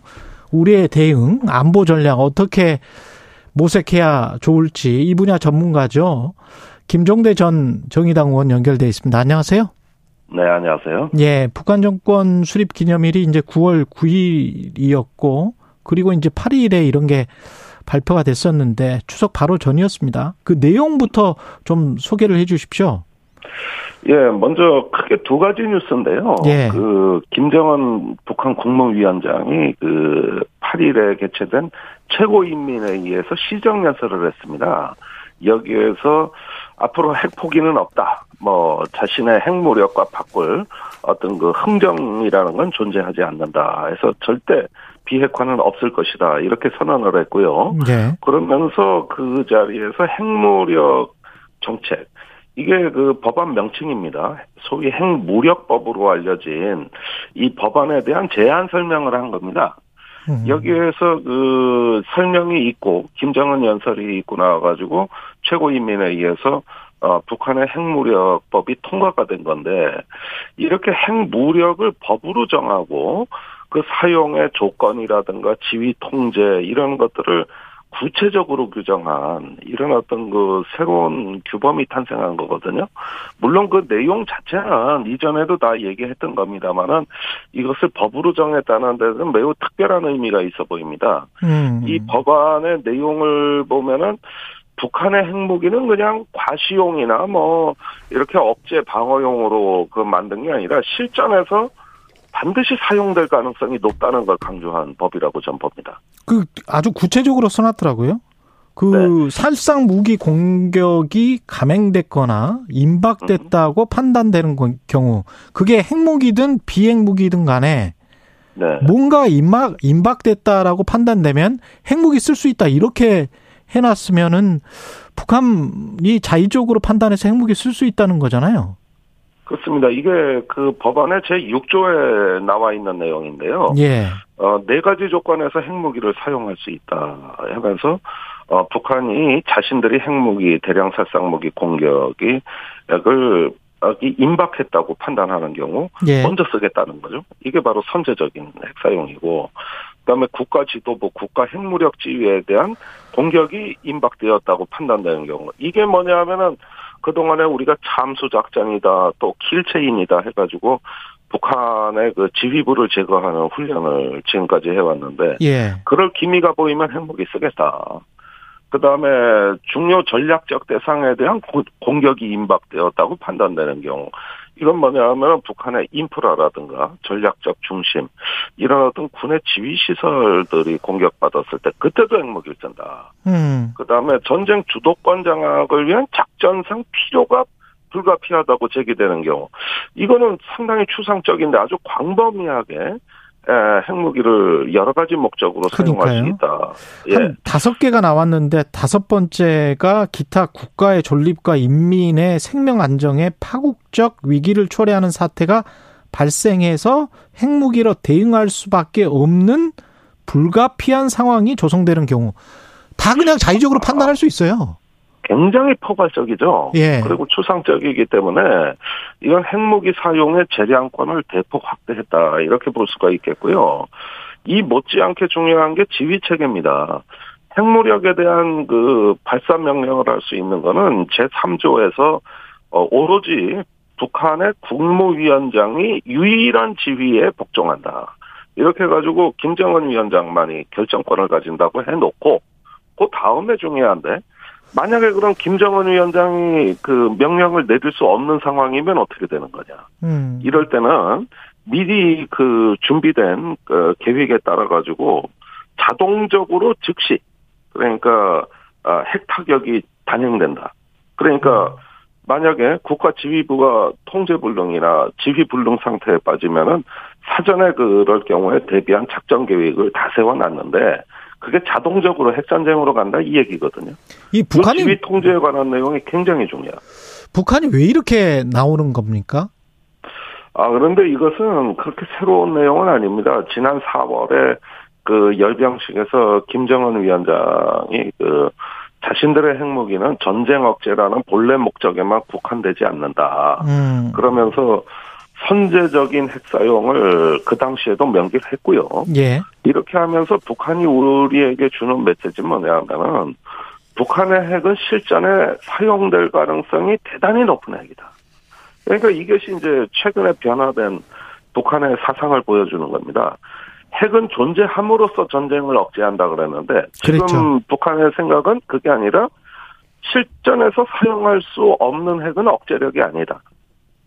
그러니까 새로운 어떤 그 억제 효과를 높이기 위해서는 실전에서 사용 가능해야 된다. 이 점으로 이동하는 것이죠. 이 어떻게 보면 큰 일이고 그 패러다임 자체가 바뀌는 것 같아서 이게 비핵화로 한반도 비핵화로 계속 한국과 미국이 대응할 수 있는 건지도 궁금하고요. 우리나라는 어떻게 대응해야 되나요? 예, 역시 비핵화 정책을 단호하게 거부한 만큼 음. 당분간 비핵화를 전제로 한 북한과의 대화나 협력은 좀 비관적입니다. 어렵다고 봐야 될 것 같아요. 예. 단지 그 우리도 이런 상황에 대비해서 삼축 체계라든가 킬체인 등 여러 가지 군사적인 대응책을 어 일단 개념적으로는 완성해 왔고 또 한미 간의 확장 억제 협의체를 이번 달 16일 날 개최한다고 했거든요. 예. 그러니까 이런 데서 이제 한미 간에 공동으로 논의해야 될 사항입니다. 음. 적어도 핵에 관한 하나는 우리 정부 단독의 대응은 불가능하다. 이것은 미국과 동맹국과 국제사회와 협조해야 될 사항이다. 이 점만큼은 분명하고 과연 이번에 실효성 있는 확장 억제를 협의해낼 수 있느냐 음. 이 점이 관건이 되고 말았어요. 음, 윤석열 정부의 지금까지 내놓은 북한과 관련된 구상이랄지 이런 것들은 먹힙니까? 이 상황에서는 먹힐 수 있는 어떤 여지가 있는 겁니까? 그러니까 담대한 구상이라고 해서 그 취임 100일 되던 때, 예. 또8.15 광복절 경축사를 통해 가지고 대북 제안을 하지 않았습니까? 음. 근데 그것은 다분히 그 어떤 북한을 고강도로 압박하기 위한 어떤 명분 정도에 불과한 것이지 지금 상황에서 북한하고 비핵화 협상을 한다거나 또는 어떤 그 어, 어떤 북한과의 관계를 보거나 한다거나, 뭐, 이거는 하면 할수록 오히려 북한의 기만 살려주는 역할이 되어버렸습니다. 음. 그래서 일단은 이명박 정부가 무엇을 선언하고 선포하듯 하는 대북 정책에 이제는 연연하지 말고 한반도에서 협력이 가능한 조건을 어떻게 만들 것이냐 이런 어떤 그 정책 검토를 좀 다시 해야 되지 않을까라는 생각이 듭니다. 그런 정책 검토 안에 미국이나 한국이 비핵화를 포기를 하고 북한의 핵 보유국 지위를 인정하는 그런 방향도 지금 포함이 될까요? 어떻게 보세요? 미래 전망은? 글쎄, 그건 뭐 하늘이 두 쪽이나도 북한의 핵보유 국가로 인정한다는 건 뭐 우리가 하고 싶어도 국제사회가 용납하지 용납하지 않겠죠. 예, 예, 용납하지 않습니다. 그래서 그건 시나리오에서 배제가 되는 거고, 음. 어, 지금 단기적 비핵화가 불가능하다면은 중장기적인 비핵의 한반도 비전을 만들고, 음. 그걸 만들기 위해서 우리 외교 자산을 우선 어, 충분히 확충해야 되겠다. 우리의 어떤 그 북한을 움직일 수 있는 지렛대와 주변 국가의 외교적 협조 예. 이런 걸 통해 통해 가지고 그 북한에 대한 영향력을 증대시켜야 되는데 아니 지금 우크라이나 전쟁 나고 북한이 러시아하고 전략적인 연대를 한다. 그렇죠. 그다음에 중국이 또 미국하고 전략 경쟁을 한다. 이런 건 우리나라한테 북한을 관리하는 데 있어서 굉장히 그 부정적인 요인이 증대되는 거거든요. 음. 그러니까 주변 환경이 오히려 우리한테 좀 불리하게 전개될 수도 있다는 걸 유념해야 될 것 같습니다. 우크라이나 전쟁 말씀을 하셨는데 우크라이나 전쟁은 어떤 무슨 분기점이나 전환점이 마련이 되고 있는 상황입니까? 어떻게 보세요? 지금 우크라이나 전쟁에서 우크라이나 정부군이 수세에서 공세로 전환을 하면서 그렇죠. 일부 영토를 회복하고 있습니다. 음. 이게 러시아는 또 전쟁 수행 능력이 의심되고 있어요. 이런 상태에서 북한이 대안으로 등장하고 있는 것 아닌가 보여집니다. 아. 어, 북한에 있는 많은 탄약과 미사일 이런 어떤 재래식 무기를 어, 러시아에 지원함으로써 러시아의 전쟁 지속 능력을 보장하게 된다면 이제까지 우리가 알던 북한과 러시아 관계와는 완전히 차원이 다른 새로운 국면이 전개되는 것이거든요. 그렇게 되네요. 그리고 예, 예이 점은 지금 북한으로서는 새로운 기회의 창문을 여는 겁니다. 그래서 앞으로 핵무력 증강이라든가 자체 재래식 군사과학 기술을 어, 확보하는데 이 우크라이나 전쟁을 활용할 가능성이 높다. 음. 이게 우리로서는 굉장한 위협이라고 보는 거거든요. 따라서 러시아가 우크라이나 전쟁에서 불리하면 불리한 만큼 북한의 역할은 더 커진다. 이렇게 볼 수 있는 것이죠. 러시아가 단기에 푸틴이 뭔가 판단을 해서 철군을 한달지 이럴 가능성은 어떻게 보세요? 없습니까? 그렇게 되면 북한은 푸틴은 아마 어, 명예롭지 못한 철군이기 때문에 아마 정권도 위협을 받지 아. 않을까. 약간 국내 정치상으로 어, 용납할 수 없는 그 그러, 선택이 그러네요. 되기 때문에 예. 어쨌든 철수하더라도 푸틴의 체면을 세울 수 있는 명분 없이는 안 될 겁니다. 그러면 이 지리한 전쟁이 계속 된다라는 이야기네요. 예. 한동안은 한국 전쟁도 뭐 1년이면 끝날 거라고 하는데 3년을 갖지 않습니까? 아무래도 한국 전쟁 모델을 따라가는 거 아닌가 싶습니다. 그러면 지금 저 러시아와 저 북한 이야기를 했는데 중국과 러시아도 지금 유대가 점점 강화되는 방향으로 곧 정상회담도 할 것 같고 그렇잖아요. 예, 그래서 지금은 우리가 한미일 결속이 중요하다 그랬지만은 사실은 음. 북중러가 결속하는 걸 막는 게 더 급해졌다고 저는 봐요. 예. 한미일이야 항상 같이 공조해 왔고 오방이고 협력국인데 만일에 북중러가 이렇게 어떤 진영을 갖추게 되면은 이거는 우리 안보 부담이 엄청나게 커지는 거거든요. 예. 예, 그런 만큼 지금 그, 어, 저기, 우리의 외교가 말을 해야 될 때입니다. 이제는 뭐, 선과 악, 또 진영으로 어, 세계 질서를 양분하고 그러는 질서를 당연하게 받아들이며 안주할 게 아니라 음. 중국 러시아하고 적극적으로 대화할 때거든요. 예. 이 부분이 지금 실기하게 되면은 윤석열 정부의 외교 안보는 당분간 내리막길을 걸을 수밖에 없다. 지금 미국 일본에만 이렇게 오로지 매달리는 정책만으로 대한민국의 운명을 개척해 나갈 수 없다. 이 점을 분명히 알아야 될 것 같습니다. 예, 김종대 전 의원이었습니다. 고맙습니다. 감사합니다. 예, KBS 일라디오 최경련의 최강사 2부는 여기까지고요. 잠시 후 3부에서는 김호기 교수의 사회학 카페 그리고 탁현민 전 청와대 의전비서관 만나보겠습니다.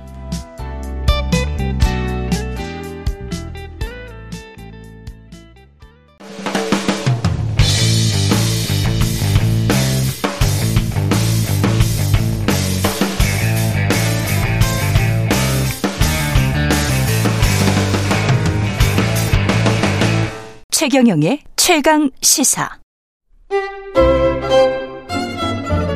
최강 시사. 김호기의 사회학 카페. 어서 오세요. 네, 뉴스의 이면에 있는 흐름과 우리 사회 큰 담론에 대해서 이야기해보는 시간입니다. 김호기의 사회학 카페 연세대학교 사회학과 김호기 교수 나와 계십니다. 안녕하십니까? 네, 안녕하세요. 예. 올 여름에 그 이상 기후 기후와 관련된 일들 많았고 흰남노로 또 포항 지역 피해가 심했었고 위험 사회론 관련해서는 계속 뭐 10년, 20년 동안 좀 이야기가 나오고 있는 것 같습니다. 예, 그렇죠. 예. 예. 뭐 당장 21세기 들어와서 보더라도 음. 2001년도에 9.11 테러가 있었고 아, 그랬네요. 2008년에 금융위기가 있었고요. 음. 그 다음에 2020년에 코로나19 팬데믹이 있었고요. 그랬죠. 그리고 전체적으로 기후위기에 대한 어떤 그런 위기의식 음. 이런 것들이 높아져 왔습니다. 음. 예, 그래서 이제 위험에 대한 관심들이 그, 이, 커져 왔는데요. 예. 원래 그 위험 사회로는 1986년 독일 사회학자 울리 히백 우리 네. 국내에도 널리 알려져 있죠. 그렇죠. 우리 히백이 이제 위험 사회라는 책을 발표함으로써 어이 뭐 지구적으로 예. 이 그 토론된 이론이라고 할 수 있습니다. 그래서 사약의 핵심 이슈 중 하나는 음. 무엇이 이제 사회의 중심이냐. 그러니까 다시 말씀드리자면 중요한 현상인가의 문제인데요. 예. 어, 울리히백은 그것을 위험이라고 봤습니다. 아, 그 전에는 뭐 자유, 민주, 평등 뭐 이런 거였잖아요. 가장 대표적인 것을 꼽자면 이제 뭐 성장, 불평등 이런 그렇죠. 것들이 꼽혀왔는데요. 네. 우리 히백은 위험을 중시했습니다. 아. 그러니까 위험 사회론에 따르면 뭐 그렇다고 해서 현대 사회가 과거 사회보다 더 위험하다는 건 아닙니다. 예. 그러니까 백이 강조하고 싶은 것은 그러니까 현대 사회에 새로운 위험이 등장했다는 거죠. 음. 그러니까 사실 자연적 재해 같은 거는 과거 사회가 훨씬 더 위험했습니다. 예. 그렇죠. 우리가 뭐 맹수, 예. 맹수에게 잡아먹히기도 했던 예. 시절이 있었으니까. 그런데 이제 예. 현대 사회에서는 문명이 발달이 가져온 문명의 발달이 가져온 새로운 위험들이 등장했다는 것입니다. 음. 그러니까 뭐 기후 위기나 금융 위기나 어떤 테러리즘 같은 거를 떠올려 볼 수 있죠. 음. 그래서 어 백이 86년도에 이 책을 내놓고요. 예. 어 이 그 이 위험 사회론에 입각해서 90년대 후반에 음. 어 글로벌 위험 사회론을 다시 내놓게 됩니다. 위험이 오늘날 전 지구화돼 있다는 것이죠. 그러니까 문명 사회일수록 위험이 새로운 위험이 가중되고 있다 이런 예, 이야기네요. 뭐 대표적으로 꼽을 수 있는 것이 기후 위기. 그렇겠습니다. 그다음에 금융 위기. 예. 금융 위기도 뭐 그냥 전염이 되죠. 예. 그리고 이제 아, 뭐 가장 최근의 사례 사례는 코로나19 팬데믹이라고 볼 수 있을 그것도 것 전염이네. 같습니다. 예, 예. 이게 지금 위험사의 특징입니까? 전염이? 예, 그 다섯 가지 특징을 얘기하고 있습니다. 예. 어, 첫 번째가 위험은 전염성이 강하다는 것입니다. 전염성이 강하다. 두 번째는 위험은 어디서든 발생할 수 있다는 거고요. 음. 세 번째로는 과학의 발전에 비례 위험에 대한 우리 인류의 위험 인식, 의식이 높아진다는 것이에요. 그렇죠. 예. 예. 그리고 네 번째가 안전의 가치가 예. 평등의 가치보다 더 중요해진다는 것입니다. 안전의 가치는 생존의 가치니까. 예. 예. 그리고 이제 다섯 번째가 시민들의 불안이 증가함에 따라 음. 이 안전이 물이나 전기처럼 공적인 소비재가 된다고 보고 있습니다. 아. 예. 뭐 예, 우리도 이제 안전을 위한 뭐 최근에 이런저런 상품들도 있잖아요. 예. 예. 그래서 이런 이야기를 해놓고 있습니다. 이 책이 나온 1986년 그 바로 그해 예. 어 이제 이 당시 저는 이제 독일 유학 중이었는데 그의 이해 가장 큰 사건은 어, 구소련, 그러니까 우크라이나죠 현재. 예. 우크라이나에서 체르노빌 원자력 발전 사고가 발생했습니다. 음. 그러니까 수도 키우 북쪽 벨라리스 국경 부근이었는데요. 여기서 이제 전 유럽을 뭐 사실 전 세계를 공포에 몰아넣었죠. 그래서 이 책이 더더욱이 유명해졌습니다. 제가 기억해 보면 당시 제가 독일에 있었을 때 예. 체르노빌 사건 직후에요. 아이들이 밖에서 나가 놀지 못 못하게 했고요 아이들을 음. 왜냐하면 이 모래 같은데 그렇죠. 햇진이 이제 예. 이, 이, 있다는 것이죠. 그리고 동유럽에서 오는 모든 채소들의 수입을 독일은 금지시켰습니다. 그 정도였군요. 예, 그러니까 어, 정말 이제 이 어떤 그런 불안의 의식들이 상당히 높아지고 어, 그 위험과 이에 대응하는 어떤 그런 안전에 대한 시민들의 관심들이 매우 커졌습니다. 후쿠시마 예. 원전에서도 예. 우리가 섬뜩했었죠, 예. 사실은. 예. 그래서 예. 이제 이 책이 특히 유명해졌었고 음. 그 위험 사회론이 이제 널리 알려지게 됐습니다. 이 팬데믹 같은 경우도 아직 진행 중이고 또 다른 바이러스가 나올 수 있다는 거 아닙니까? 맞습니다. 예. 21세기에 들어와서 어, 보더라도 어, 사스가 있었고 신종플루가 있었고 어, 그리고 코로나19 팬데믹이 있었습니다. 예. 우리나라하고 이제 이그 중동 지역에서 어, 어 이제 특히 유행했던 것 중에 하나가 아, 이 메르스가 있었죠. 예. 예, 예. 그래서 어, 이 최재천 교수에 따르면 어, 이 과거라면 이게 이 두 나라에서 유행하는 에피데믹으로 끝났을 터인데 음. 이게 역시 이제 문명의 발달에 그렇죠. 의한 것이죠. 그래서 이제 이 에피데믹으로 끝날 인수 공통 감염병이 이 팬데믹으로 전환됐다고 볼 수 있습니다. 예. 결국은 연결된 사회가 모든 것을 만드는 건 맞습니다. 그 초연결 사회가 이제 이런 결과를 낳았고요. 뭐최 교수도 이제 바로 그런 점을 지적했다고 볼 수 있죠. 그래서 네.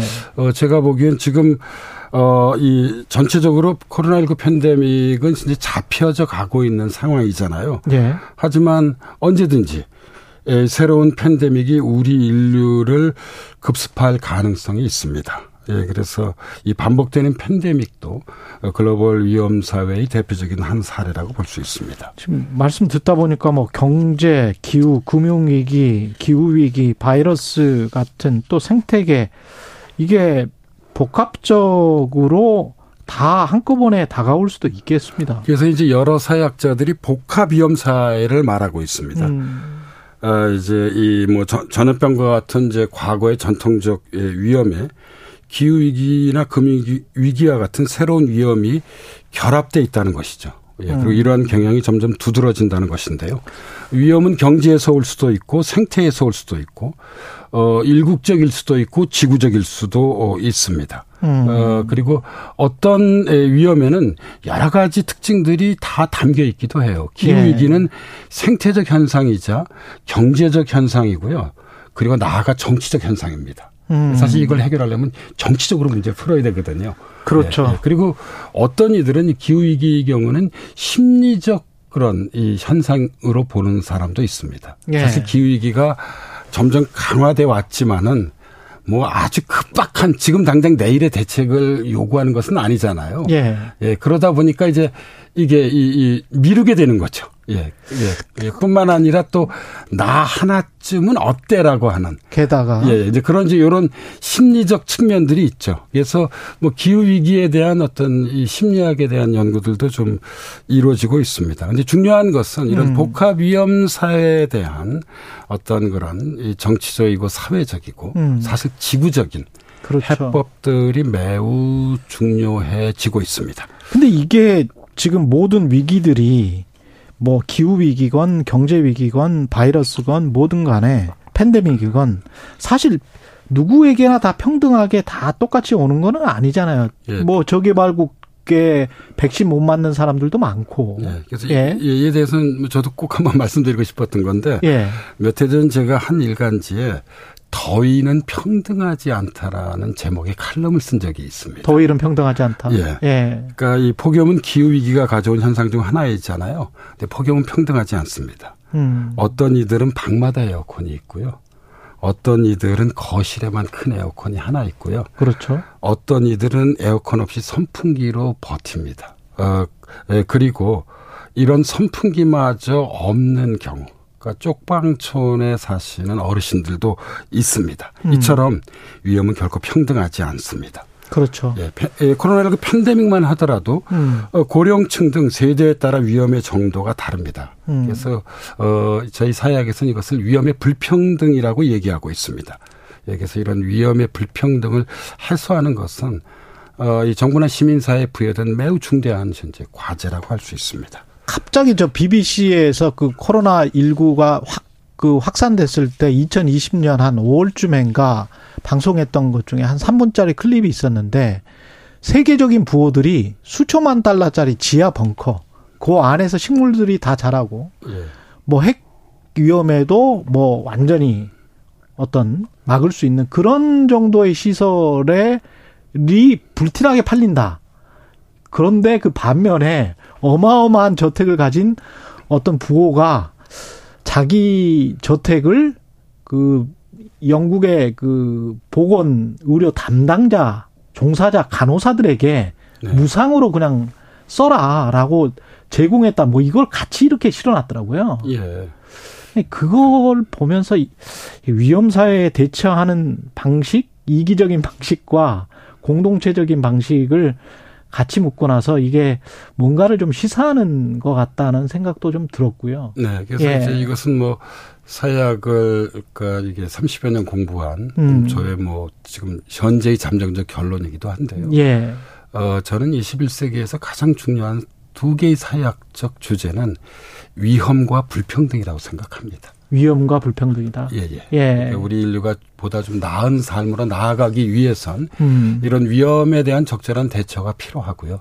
어, 또한 불평등을 적극적으로 해결, 해소해야 된다고 생각하고 있습니다. 예. 지난번 포항 재난재해도 마찬가지고 사실은 모든 재난재해가 발생을 하면은 반지하 뭐그 세명 사망한 사건도 예, 네, 생각이 예. 나고요. 예. 예, 그러네요. 그래서 위험에 에 대한 대응에는 사후 대처와 사전 예방이 있는데요. 음. 어, 사후 대처는 신속하고 전면적이어야 합니다. 예. 그래서 맞춤형 대처가 중요하다고 생각을 하고 있습니다.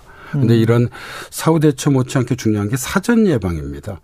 그러니까 중요한 것은 위험의 예상 수준이 갈수록 높아진다는 점입니다. 기후 위기의 경우는 갈수록 기록이 경선 경신되고 있고 빈번해지고 있, 있습니다. 음. 어, 이 폭우나 가뭄 같은 것을 한번 떠올려 보십시오. 올해 있었던. 예. 예. 그래서 저는 더 높은 예상 수준에 대한 철저한 대비가 중요하다고 생각을 하고 있습니다. 우리나라의 음. 경우는 이 재난과 안전 업무는 그 행안부, 행정안전부가 총괄하고 있고요. 어, 이 사안에 따라서 국무총리가 아, 이, 그, 이것을 막있 게 되기도 합니다. 예. 근데 이제 이러한 사후 대처와 사전 예방 못지않게 중요한 것은 국민들의 위험 의식입니다. 음. 그러니까 안전 의식이죠. 예. 예. 그래서 코로나19 팬데믹의 경우에서 볼 수 있듯이 때로는 개인의 자유를 제한하고 어, 공동체 전체의 안전을 추구해야 할 경우가 있습니다. 물론 우리가 이제 개인의 자율성을 어디까지 제한할 것인가가 간단한 문제는 아닙니다. 음. 어, 그러나 이제 분명한 것은 안전 의식을 갖고 있지 않으면 위험의 대처가 매우 어려워진다는 점을 주목할 예. 필요가 있습니다. 국민들의 적극적 참여가 아, 음. 매우 중요해지는 갈수록 중요해지는 시점이라고 볼 수 있을 것 같습니다. 이 코너를 굉장히 좋아하시는 분들이 많았는데 아쉽게도 오늘이 김호기의 사회학 카페 마지막 시간입니다. 1년 3개월 동안 고생을 해 주셨는데요. 오늘 마지막 방송 1년 3개월 짧지 않은 시간이었는데 마지막 한 말씀 해 주십시오. 네. 네. 그 지난해에는 사실 제, 제가 연구년이라서 시간이 많았고요. 이 올해 1학기는 팬데믹이라 예. 온라인으로 강의를 진행했습니다. 음. 근데 이제 이번 2학기부터는 오프라인으로 강의를 아. 이제 진행하고 있습니다. 예. 지난해 가을 제가 미국에 잠깐 다녀오느라고 쉬었지만 음. 1년 동안 사회학적 주제들을 이 코너에서 많이 다뤄서 어, 이제 여기 카페, 이 카페의 문을 뭐 닫는 것도 좋지 않겠나 하는 생각을 하고 있습니다. 그동안 예. 최 기자님과 제가 사실 저희가 이제 이 카페에서 커피나 티를 끓였잖아요. 그래서 청취자분들이 맛 있었는지는 모르겠습니다. 근데 저로서는 예. 어, 매주 청취자분들에게 사약 이야기를 전할 수 있어서 무척 즐거웠습니다. 음. 그러니까 21세기가 분명 위험 사회이지만, 예. 그러니까 삶의 진정한 의미는 위험의 정글을 헤치고 나가서 음. 행복한 삶을 추구하는 데 있다고 생각합니다. 예. 그래서 청취자 여러분들 더욱 건강하시고 행복하시길 바랍니다. 청취자분들이 네. 많이 아쉬워하고 계십니다. 미키님이 이 코너 이제 끝인가요? 교수님 아쉬워요. 1474님. 김호기 교수님 매주 남겨주신 묵직, 묵직한 메시지 정말 좋았습니다. 그리울 것 같아요. 이런 말씀 해주셨습니다. 사회학 카페. 아우, 저도 많이 아쉽네요. 예. 연세대학교 사회학과 김호기 교수였습니다. 고맙습니다. 네, 감사합니다. 예. KBS 일라디오 초경영의 최강시사 듣고 계신 지금 시각은 8시 45분으로 향하고 있습니다.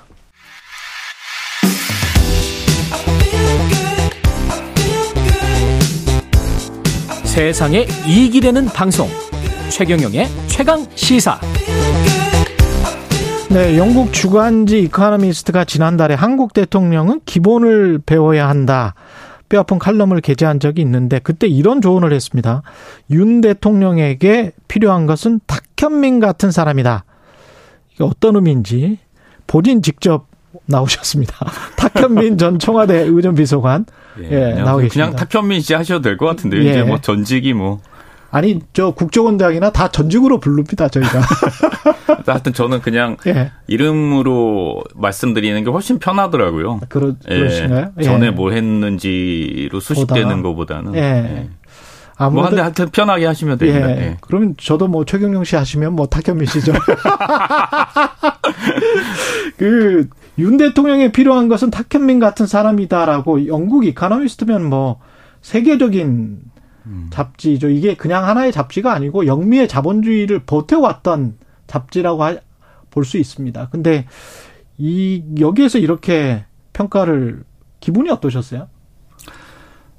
기분은 좋았어요. 기분은 솔직히 좋았다. 기분은 네. 좋았죠. 기분은 네. 좋았는데 네. 사실은 그런 평가가 제 개인이 받아도 되는 건 아니죠. 네. 왜냐하면 청와대라는 게 언제나 시스템과 조직이 있었고 저도 그 조직 안에 한 부분이었을 뿐인데 음. 아무래도 제가 상대적으로 한국 언론에서 많이 드러나 있고 음. 또 대통령의 지근거리에서 이미지가 노출되다 보니까 아마 그렇게 쓴 게 아닌가 싶더라고요. 그 뭐가 다릅니까? 지난 문재인 대통령 때 홍보 의전 뭐 격식 행사 뭐 이런 것과 제가 그 질문을 미리 받고 예. 고민을 되게 많이 했어요. 어떤 음. 말씀을 드려야 되나. 근데 어떤 사안 사안을 놓고 그때와 지금은 이렇게 다르다라고 말씀드리는 것보다 음. 어, 오늘은 이 말씀을 좀 드리고 싶은데 국민들이 반응하고 감동할 때는 결국은 두 가지인 것 같아요. 하나가 리얼리티고 예. 하나가 디테일이죠. 예. 그거는 사실은 꼭 그 대통령의 일정에서뿐만 아니라 세상에 산 벌어지고 있는 대부분의 일들에서 우리가 무엇인가로부터 감동을 받을 때는 그렇죠. 거기에 진심이 있고 디테일이 있으면 감동을 받는 것 같아요. 음. 어, 문재인 정부는 그걸 위해서 상당히 노력했던 것 같아요. 진심만 가지고도 투박하게 표현되면 잘 못 느낄 때가 많고 디테일만 요란하면 진정성이 없다고 느껴지잖아요, 사람들이. 음, 예. 그래서 그 두 가지를 어떻게 조합하느냐가 늘 고민이었던 것 같아요. 디테일만 요란한 경우라고 보세요? 윤석열 대통령의 대통령실 홍보 전략이나 뭐 이런 디테일이 없는 경우라고 아, 봐야죠. 아, 디테일이 없습니까? 네. 왜냐하면 왜냐하면 디테일은 기술의 영역이기 때문에 아, 그렇습니까? 예. 그런 거를 말씀을 하시는 거네요. 예. 그러니까 예. 뭐 예를 들면 아, 이 예를 들은 순간 또 이게 예. 오히려 본질을 압도하는 경우가 많아서 음. 어, 대통령이 어느 날 국군의 날 행사 때 군인들과 같이 식사를 하신 적이 있어요. 예. 문재인 대통령께서 식사를 하시면서 당연히 그 자리에서 이제 환담이 이루어지고 음. 그러면 이제 어떤 병사가 뭐 자기 이야기하고 자기 사연 얘기하고 이러면 주변에서 휴가 보내주세요 뭐 이런 얘기 많이 하잖아요. 그렇죠. 그럴 때 대통령이 어떻게 하겠어요? 보통의 대통령들은 음. 휴가 가 이런단 말이에요. 그렇죠, 그렇죠. 네. 그게 왜냐하면 대통령으로서 뭔가 권위도 딱 드러내고 음. 또그 분위기에도 맞고 있어 보이고요. 예, 예. 있어 보이고 대통령이 음. 직접 명령한 거니까 예. 본인도 흐뭇하고. 예. 근데 문재인 대통령 그 말씀을 안 하시는 거예요. 휴가 보내주십시오 했는데. 그래서 제가 끝나고 아, 아 대통령 휴가 한번 보내주시지 왜 안 보내주셨냐 그랬더니 그 말씀을 하시더라고요. 내가 휴가를 보낼 수는 있지만 그 병사가 자기의 사연을 얘기했다는 것만으로 휴가를 가라고 하면 그 안에 있는 수많은 다른 병사들은 그게 형평하다, 공평하다고 생각하겠냐. 음. 그리고 지휘 체계에 있는 지휘관들을 내가 너무 무시하는 건 아닐까 걱정도 됐었다라는 말씀을 하시더라고요. 예. 그러니까 그런 것처럼 저는 거기서 어떤 디테일과 리얼리티를 같이 느꼈거든요. 음. 뭐 보기에 따라서는 그냥 추가 가 그러면 되게 쿨해 보이고 예. 뭐 시쳇말로 아싸해 보이지만 음. 그런 것까지도 고려해서 대통령의 말과 행동이 나와야 된다는 거죠. 음. 근데 이제 지금 대통령께서 그런 모습을 보이고 있는지는 의문입니다. 그런 것까지 고려해서라는 게 모든 상황이나 저반의 사정을 다 고려를 해야 된다. 그렇죠. 왜냐하면 대통령의 말이라는 건 혹은 대통령의 행동이라는 건 설사 본인이 의도하지 않았다고 하더라도 의도하지 않았다고 하더라도 무조건 해석되게 돼 있잖아요. 언론에 의해서 해석되게 돼 언론과 있죠. 사람들로부터 예. 해석되게 돼 있잖아요. 그렇기 때문에 행동 하나 말 하나가 조심스러울 수밖에 없어야 되는 거죠. 지난번에 저는 가장 아쉬웠던 거는 반지하방에서 그 반지하방 세명 그안 네. 좋은 일이 있었을 때 네. 사망 사고 때 그걸 내려다보듯이 찍은 그 대통령이 잘못은 아니지만 누가 찍었는지 모르겠지만 게다가 구두를 너무 반짝반짝하게 오세훈 시장은 그나마 이제 등산화를 신고 예.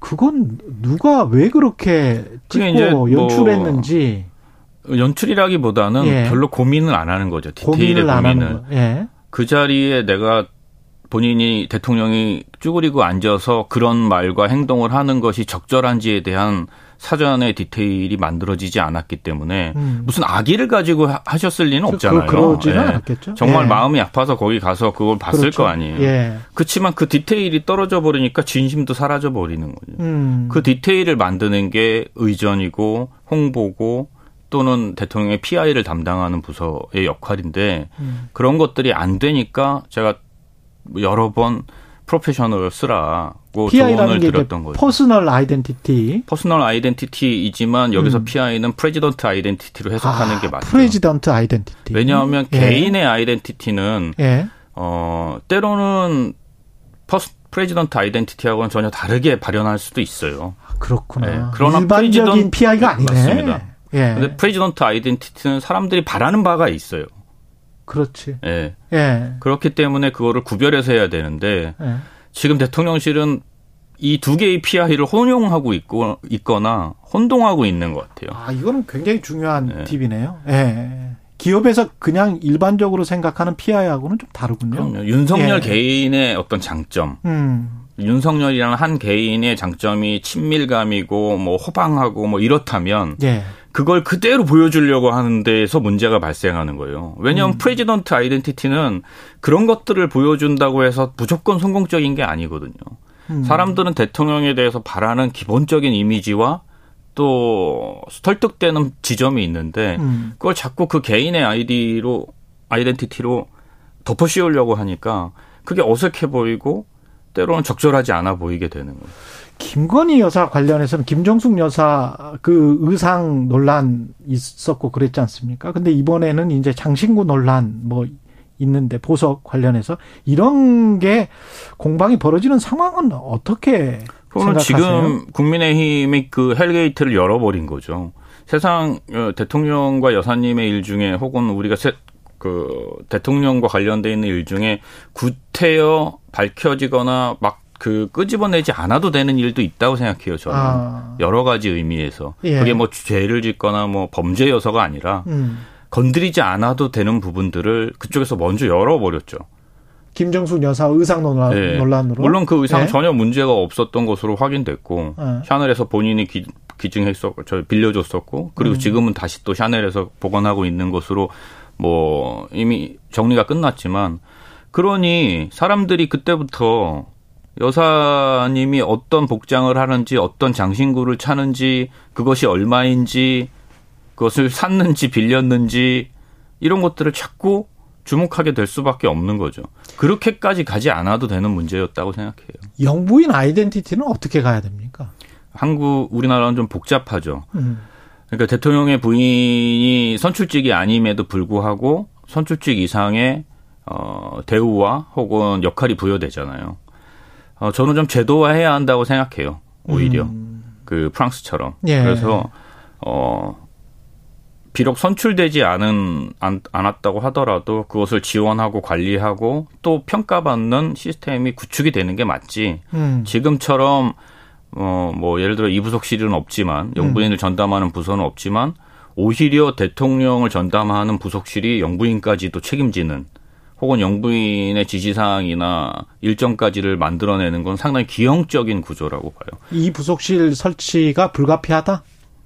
그렇게 가야 한다고 생각하는데 그렇게 가야 한다. 네, 왜냐하면 미국 같은 경우도 선출된 영부인이 아니지만 음. 퍼스트레이디가 아니지만 그것을 지원하는 전담 팀과 또 그것을 홍보하는 전담 홍보 부서까지도 있거든요. 예. 그거는 제도화했다는 거잖아요. 음. 책임이 명확하고 또 그 결과가 분명하고. 음. 근데 우리는 대통령과 영부인을 하나로 묶어버리고 그것을 대통령실에서 전체적으로 관리한단 말이에요. 음. 그러니까 자꾸 거기서 문제가 생길 수밖에 없죠. 예. 대통령의 권위로 여사의 일정이 진행이 되니까. 음. 그러니까 상당히 기형적인 구조가 돼버렸죠. 이전 정부까지는 그렇게 하지 않았습니다. 그렇군요. 예. 아우 시간이 다 됐네요.